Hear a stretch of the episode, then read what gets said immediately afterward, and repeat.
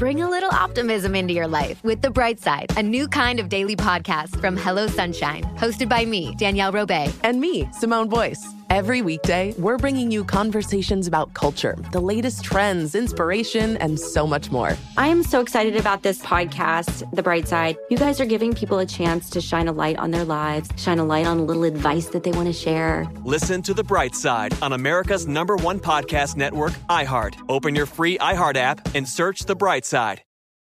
Welcome to Noble Blood, a production of iHeartRadio and Grim and Mild from Aaron Mahnke. Listener discretion advised. Hey, this is Dana Schwartz, host of Noble Blood. So, as you probably know if you've listened to this podcast, I wrote a book called Anatomy, a Love Story, but now there is a sequel coming out. Immortality, a love story, is coming out March 2023, but it's available for pre order now. So if you liked anatomy or you just like the idea of books about spooky surgeons in the 19th century, check it out. There's links in the episode description, along with links to the show's Patreon, where I post episode scripts and a bonus episode once a month, and uh, links to merch, because we have new amazing merch that comes out all the time. But as always, the best possible support for the show is just you listening to it. So thank you so much.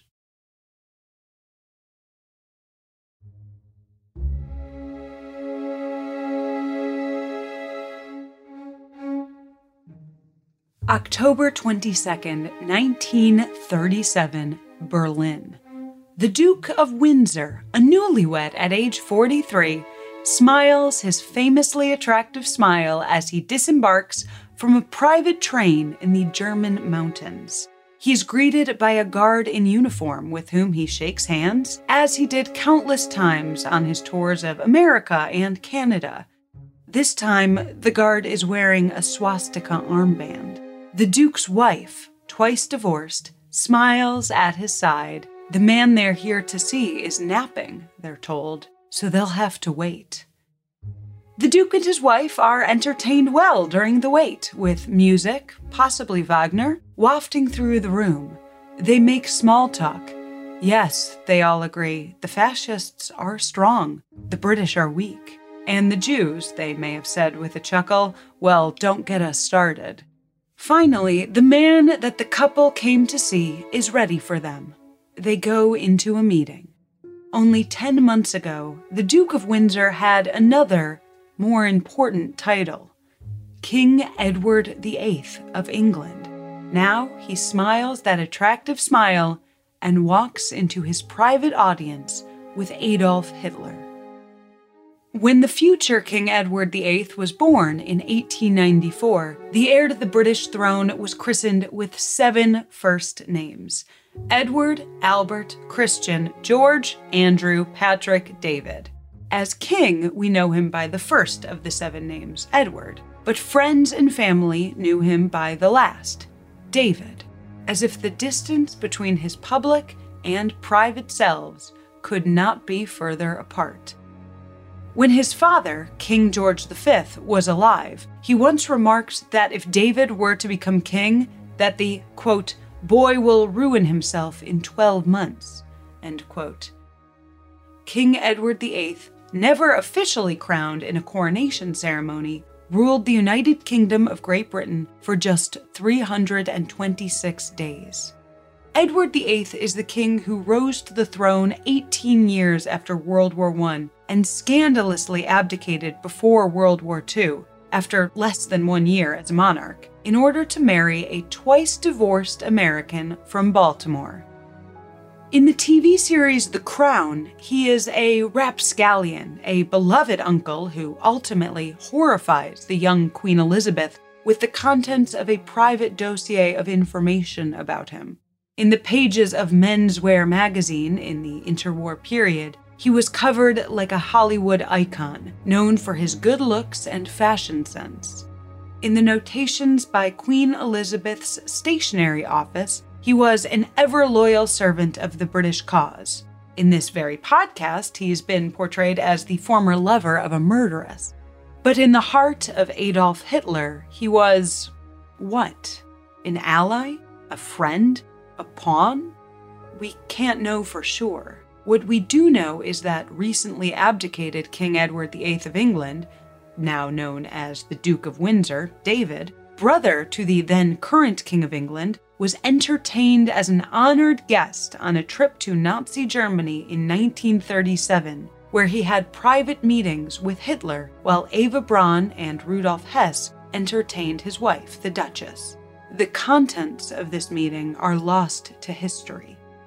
It was a meeting just two years before the outbreak of World War II, which would kill up to 50 million people worldwide, but a meeting after Germany had already passed the Nuremberg Laws, which stripped Jews of citizenship in Germany. Adolf Hitler was, at least for an afternoon, a private confidant of the inner circle of the British royal family. I'm Dana Schwartz, and this is Noble Blood.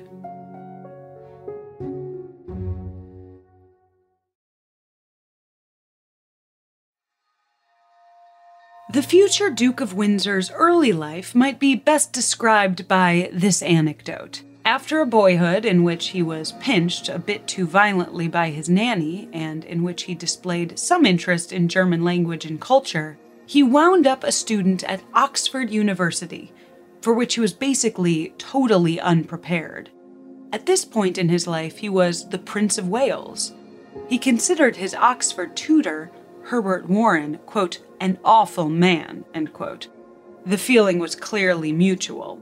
After the Duke left Oxford without a degree in 1914, his tutor sold him out to the Times. Bookish he will never be, Warren wrote. The tight lipped academic British equivalent, not quite of he's a complete nitwit, but certainly of he's better suited to non academic pursuits. It's unlikely the pursuits the tutor would have meant included being king young David wanted to go into battle during World War I. What does it matter if I'm shot? he said. I have four brothers. End quote. Not exactly the words of a guy desperate to live to his coronation. The Secretary of State for War replied, quote, If I was certain you would be shot, I do not know if I should be right to restrain you. End quote. The big concern wasn't that the heir to the throne might be killed, but that he might be taken prisoner. It was a concern that would continue to haunt the British in the Second World War decades later. So, though David wasn't allowed in battle, he did tour the trenches.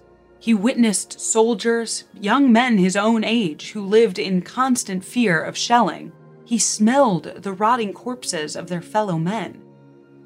The experience disturbed him deeply, so deeply, in fact, that it may have planted certain ideological seeds. The idea that peace between the European nations is the single most important aim, that war in Europe can never be allowed to happen again. From the horrors of the trench, this was a noble idea, but we all know what the road to hell is paved with. And if you think a little thing like trench warfare would depress the prince for long, think again. World War I ended with the armistice on November 11, 1918, exactly one month before David's 24th birthday, and he was certainly celebrating. To put it bluntly, the man was considered very attractive. He had a strong jawline and dreamy eyes. He traveled to the United States and Canada, shaking hands like a modern movie star, the object of a million teenage daydreams. He was an international fashion plate who, scandalously, dared to use a zipper in his fly instead of a button. Unsurprisingly, all of that made him very popular with the ladies. He embarked on a long and storied career of affairs with married women, a lot of them. There's a Seinfeld joke you can't just have an adultery, you commit adultery. And David was committed. He had affairs on his affairs. One of his early mistresses was the future murderess, Marguerite Alibert, who we actually covered on this podcast. David continued on with his affairs until finally in 1931, when, at the age of 36, at the home of one of the several married women he was then sleeping with, he met a new woman, an already once divorced American from Baltimore, conceived out of wedlock, who carried her father's name. Dark, dramatic brows, red lipstick, with a sharp middle part in her hair. Her name was Wallis Simpson. The Prince of Wales, who had spent a decade seducing and sleeping with an endless queue of women, felt his heart thud in his chest. He looked at Wallis Simpson and fell madly in love. By all accounts, he never fell out of it. In the meantime, as you may have guessed, nobody in England was really thinking, this guy is fit for the throne. David had a younger brother, Albert, affectionately called Bertie, whom everyone preferred in temperament. But Bertie also had a stutter, and he seemed a shy and unlikely king in his own way. Still, their father, King George V, made his preference clear. He was quoted as saying, I pray to God that my eldest son will never marry, and nothing will come between Bertie and Lilibet and the throne. Lilibet, of course, was referencing Bertie's daughter, the current Queen Elizabeth II. So, with the parental preference so obvious, you can forgive me for assuming David probably had some daddy issues. Unfortunately, death doesn't care if you lack confidence in your successor. King George V died near midnight on January 20th, 1936. He was famously administered euthanasia so that his death could be reported in the dignified morning papers rather than the more salacious evening ones. The Prince of Wales, David, became King Edward VIII that same day. Although the king's advisors assumed Wallis was just another mistress, it quickly turned out that David really was in love. He seriously wanted to marry her. And then she started divorce proceedings from her second husband. But, well, the king is the head of the Church of England, and the church doesn't allow divorce. There was some back and forth between the king and the royal family, the cabinet, Winston Churchill, and Wallis herself about all of this. Later in life, recounting this period, Wallis will make herself out to be especially selfless. Quote, I am sure there's only one solution, she says. Quote, that is for me to remove myself from the king's life. That is what I am doing now. End quote. At least that's what she remembers herself as saying. In the end, there was no way around David's choice. It was the church and the monarchy, or it was Wallis. The king chose Wallis. Just shy of one year on the throne, before his own coronation, Edward VIII abdicated. The decision may have been as much about the character mismatch between David and the throne as it was about Wallis, but to the public, it was about love. To the monarchy, of course, it was disgrace. To renounce family and duty for personal pleasure, even if it was framed as a great love story, was the greatest possible failure of a royal the Archbishop of Canterbury told the nation that the Duke, in his, quote, craving for private happiness, had, quote, disappointed hopes so high and abandoned a trust so great, end quote. David's little brother, Bertie, became King George VI, which put his daughter, Elizabeth, next in line. David was demoted to the title Duke of Windsor. But as Duke, he finally got to do what he wanted. He married Wallis Simpson on June 3, 1937, in Tours, France. David may have gotten his bride that day in France, but there was little else to celebrate. No one in the family came to the wedding. Though he explicitly asked, Wallis was denied the title Her Royal Highness. That designation can never be revoked, and the royals thought what if she goes off and marries a fourth guy, still carrying the title British Royal Highness? It was impossible. It was all an enormous insult for the former Prince of Wales, the former king, the international fashion icon. So here David and Wallis are in 1937, honeymooning in a borrowed German mansion said to be haunted, the abdicated monarch and his new wife, isolated and alone, looking for anyone to treat them as the king and queen they felt they ought to have been.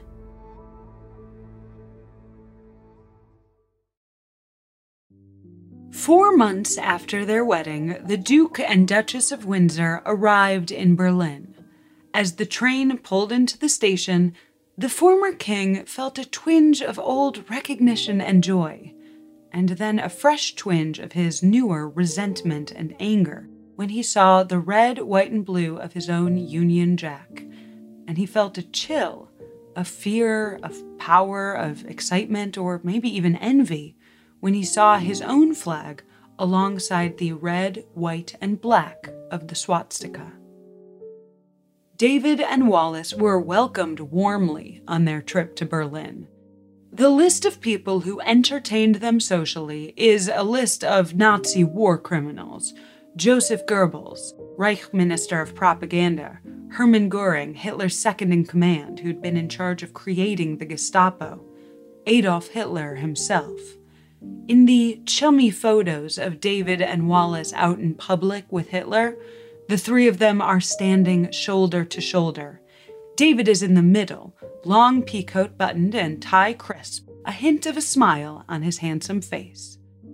Hitler is half bowing to shake hands with Wallis, pulling her arm toward his chest, swastika on his arm. Both Wallis and Hitler smiling broadly, David deferential in the middle. Another picture shows David without his wife or Hitler, hatless in a sea of bowlers and peaked SS caps. He's raising his right arm, palm flat, fingers pointed to the sky in a Nazi salute, with his elbow slightly cocked, as if some part of him knew he wasn't in the right. I'll pause here to say that the extent of David's involvement with the Nazis has been covered up over time, with heavy influence from the royals. Some of the speculation stems from those photographs, readily accessible in a Google search.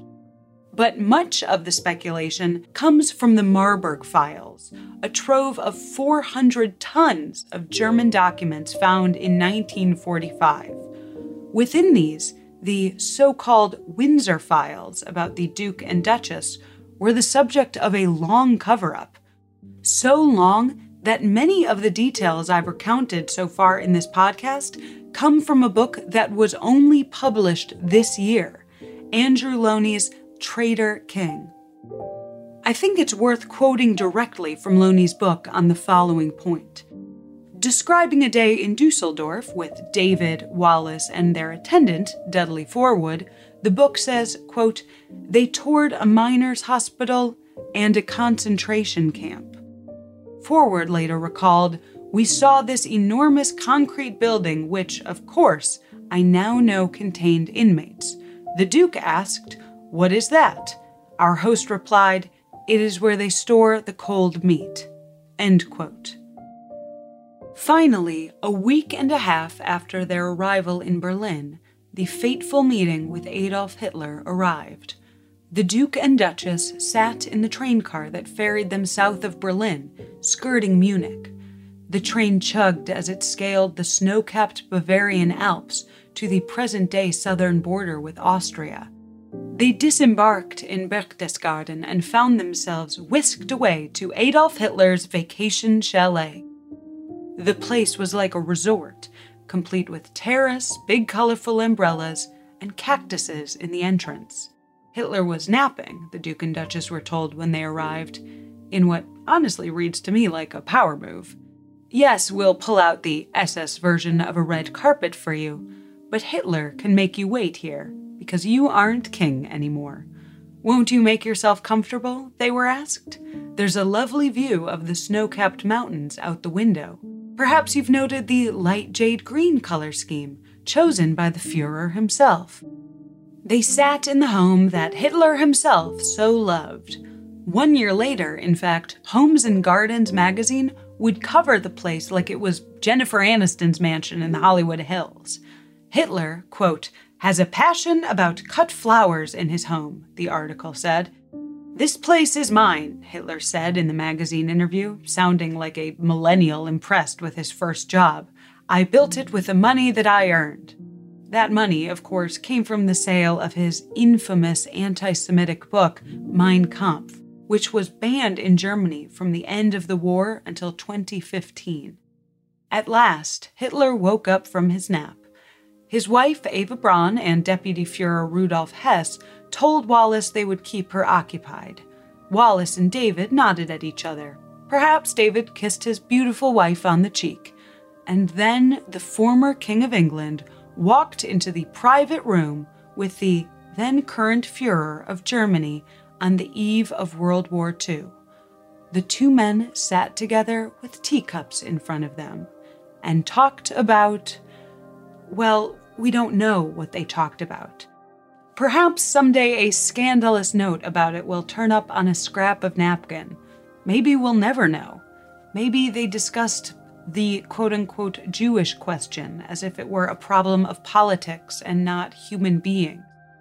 Maybe they discussed the strength of fascism and the weakness of democracy. Maybe they discussed what they'd each seen on the front in World War I. All of this is speculation. Maybe they talked about dogs or divorce or art. We don't know. Eventually, the meeting ended.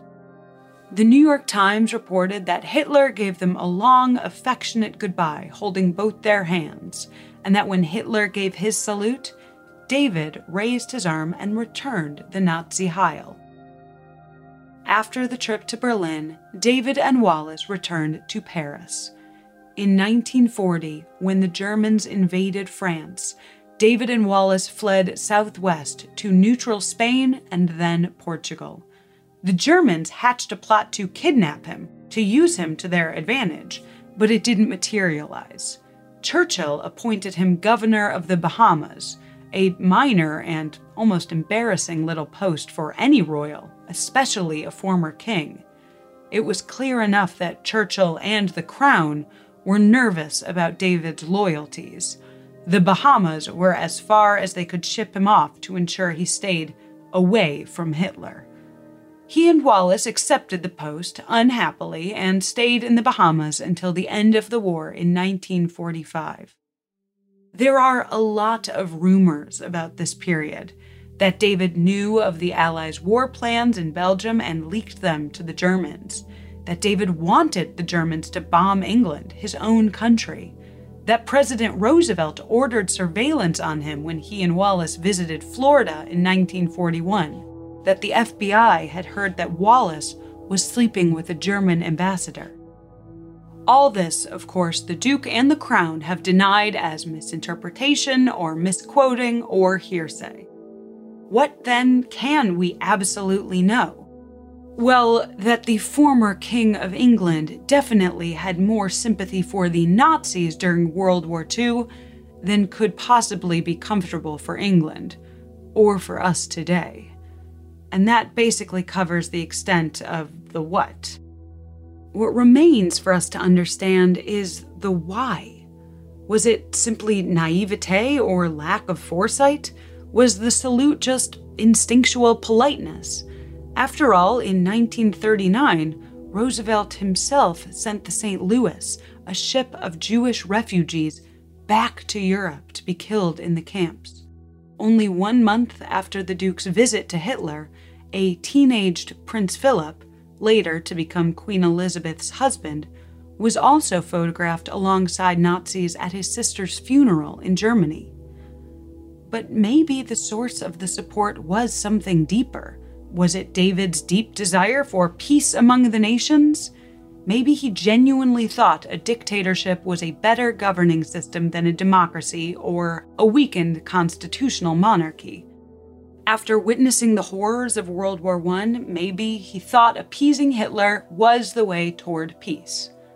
But of course, the Nazis were far from peaceful. If David's noble goal was less suffering, then we have to ask for who? Which brings us, of course, to racism. David was known to make derogatory comments about Jewish people, Indigenous Australians, and who he called, quote, the Negro. though he and Wallis Simpson did also work to improve labor rights and infant health for the largely black population of the Bahamas, where they would spend much of the Second World War. It feels strange to even try to tease out how racist a person's individual views are when they were rubbing elbows with Hitler, but when we're trying to figure out David's motivations here, I think it's worth noting that on a personal level, David probably wasn't in full philosophical alignment with how vile and violent Hitler's ideas on racial purity were. But David was more than willing to overlook those horrific policies and socialize with the Nazi high brass. So, why? Though David told himself a narrative about preserving peace, in my opinion, at the end of the day, it was a matter of ego and self interest. David's much loved bride was never treated well by his family or the British royals, but over in Germany, Hitler was all too happy to flatter her. Rumor had it that David dreamed of actually being reinstated as king with Wallis as queen after Hitler's victory, with the support of German troops against the British people. The two of them felt so excluded by the British monarchy that Hitler and the Germans represented a promise to be included.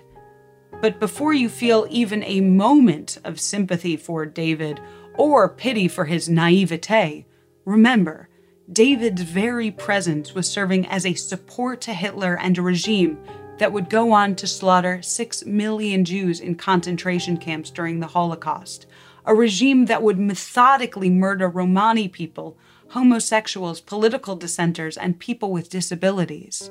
By the time that David arrived in Germany in 1937, the Reichstag had already passed laws restricting citizenship to only, quote, racially pure Germans.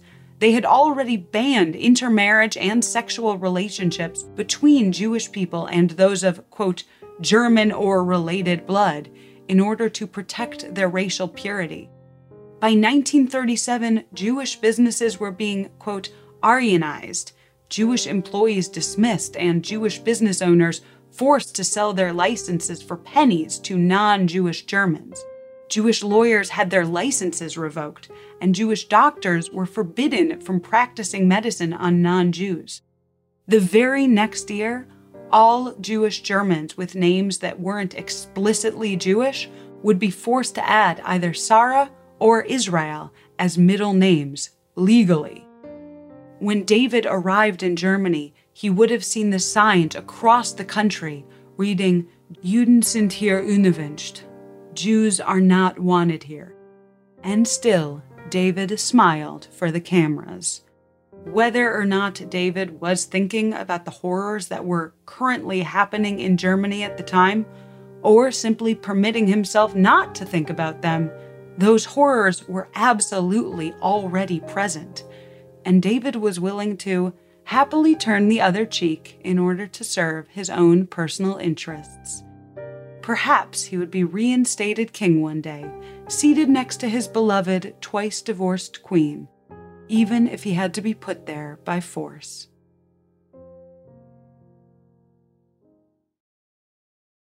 After the war, David did not retake the throne. He settled in France with Wallis. After all his many affairs, he likely wound up faithful and ever adoring toward Wallis, even as the rumors of her philandering never stopped. His brother Bertie died in 1952, and Queen Elizabeth ascended to the throne. The unlikely monarch, queen only because of David's abdication, which would also pave the way for Charles and Diana and William and Harry and all of the tabloid royals we know today.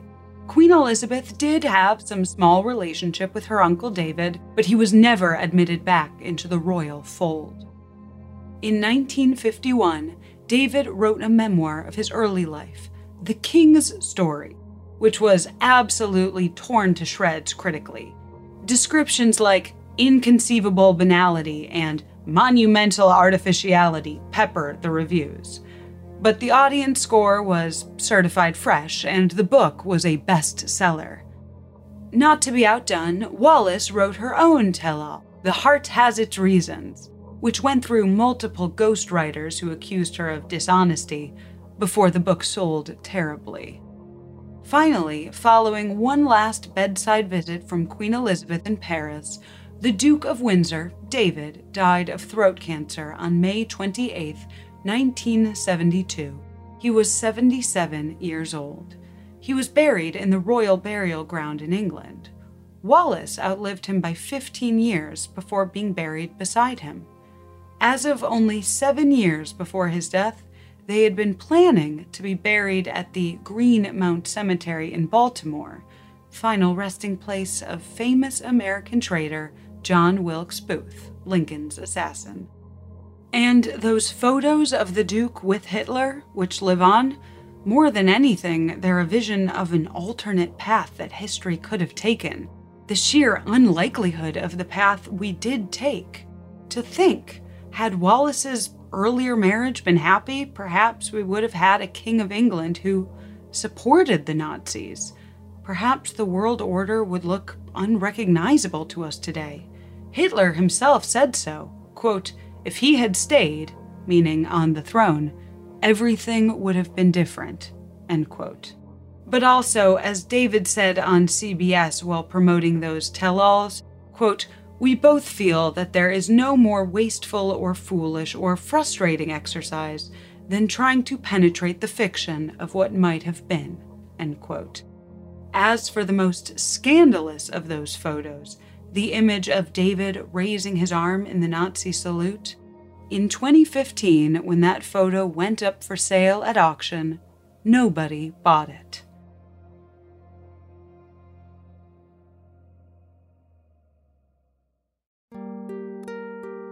That's the story of the short reign of England Nazi king. But stick around after a brief sponsor break to hear a little bit more about the wild history of the Marburg Files.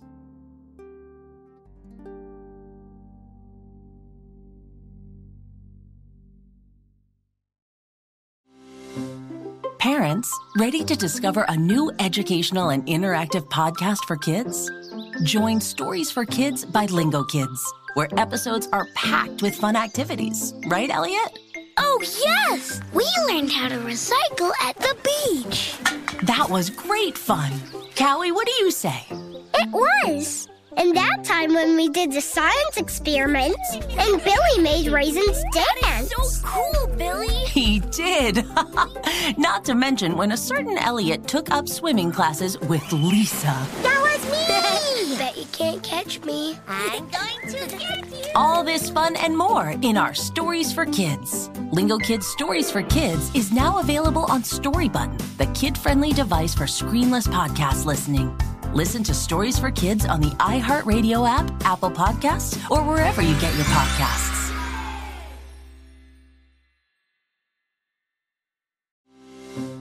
Parents, ready to discover a new educational and interactive podcast for kids? Join Stories for Kids by Lingo Kids, where episodes are packed with fun activities. Right, Elliot? Oh, yes! We learned how to recycle at the beach. That was great fun. Callie, what do you say? It was. And that time when we did the science experiments and Billy made raisins dance. So cool, Billy. He did. Not to mention when a certain Elliot took up swimming classes with Lisa. That was me. Bet you can't catch me. I'm going to get you. All this fun and more in our Stories for Kids. Lingo Kids Stories for Kids is now available on Storybutton, the kid-friendly device for screenless podcast listening. Listen to Stories for Kids on the iHeartRadio app, Apple Podcasts, or wherever you get your podcasts.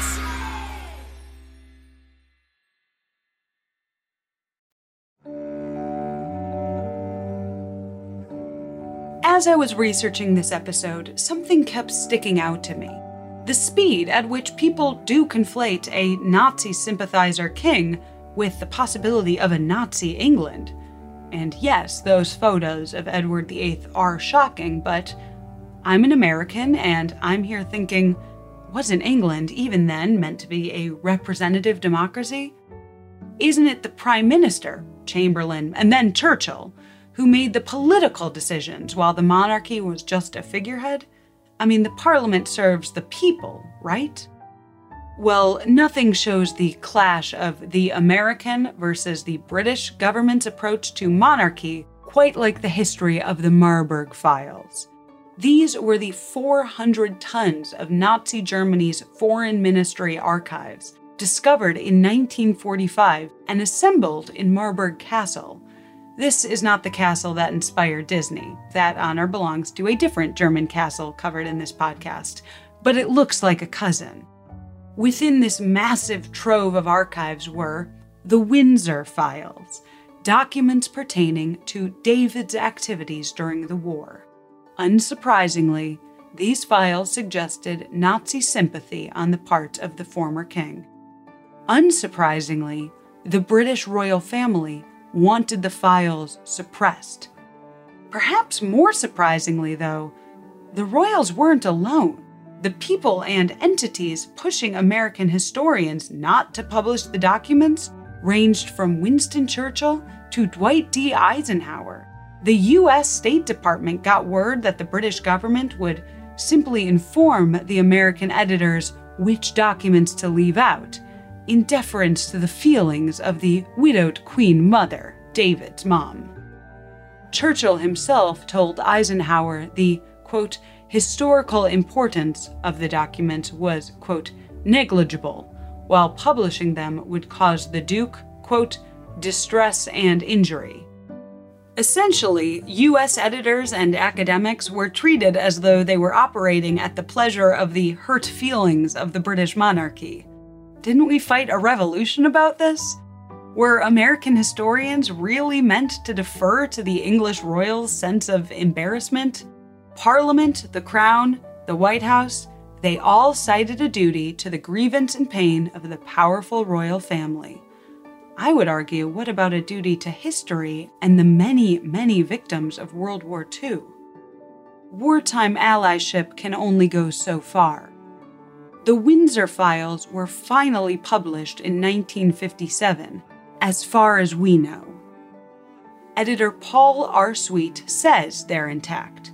He also notes that they were published with a statement from the Queen's Stationery Office. Quote, the German records are necessarily a much tainted source. This is undoubtedly correct. They are German wartime documents. They likely have an agenda. But it is odd to spend so much energy on covering up a thing that isn't true.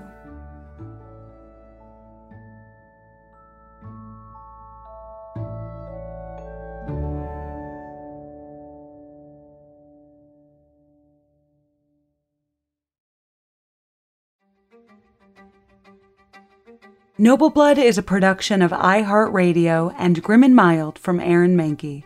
Noble Blood is hosted by me, Dana Schwartz. Additional writing and researching done by Hannah Johnston, Hannah Zwick, Mira Hayward, Courtney Sender, and Lori Goodman. The show is produced by Rima Ilkayali, with supervising producer Josh Thane and executive producers Aaron Mahnke, Alex Williams, and Matt Frederick. For more podcasts from iHeartRadio, Visit the iHeartRadio app, Apple Podcasts, or wherever you listen to your favorite shows.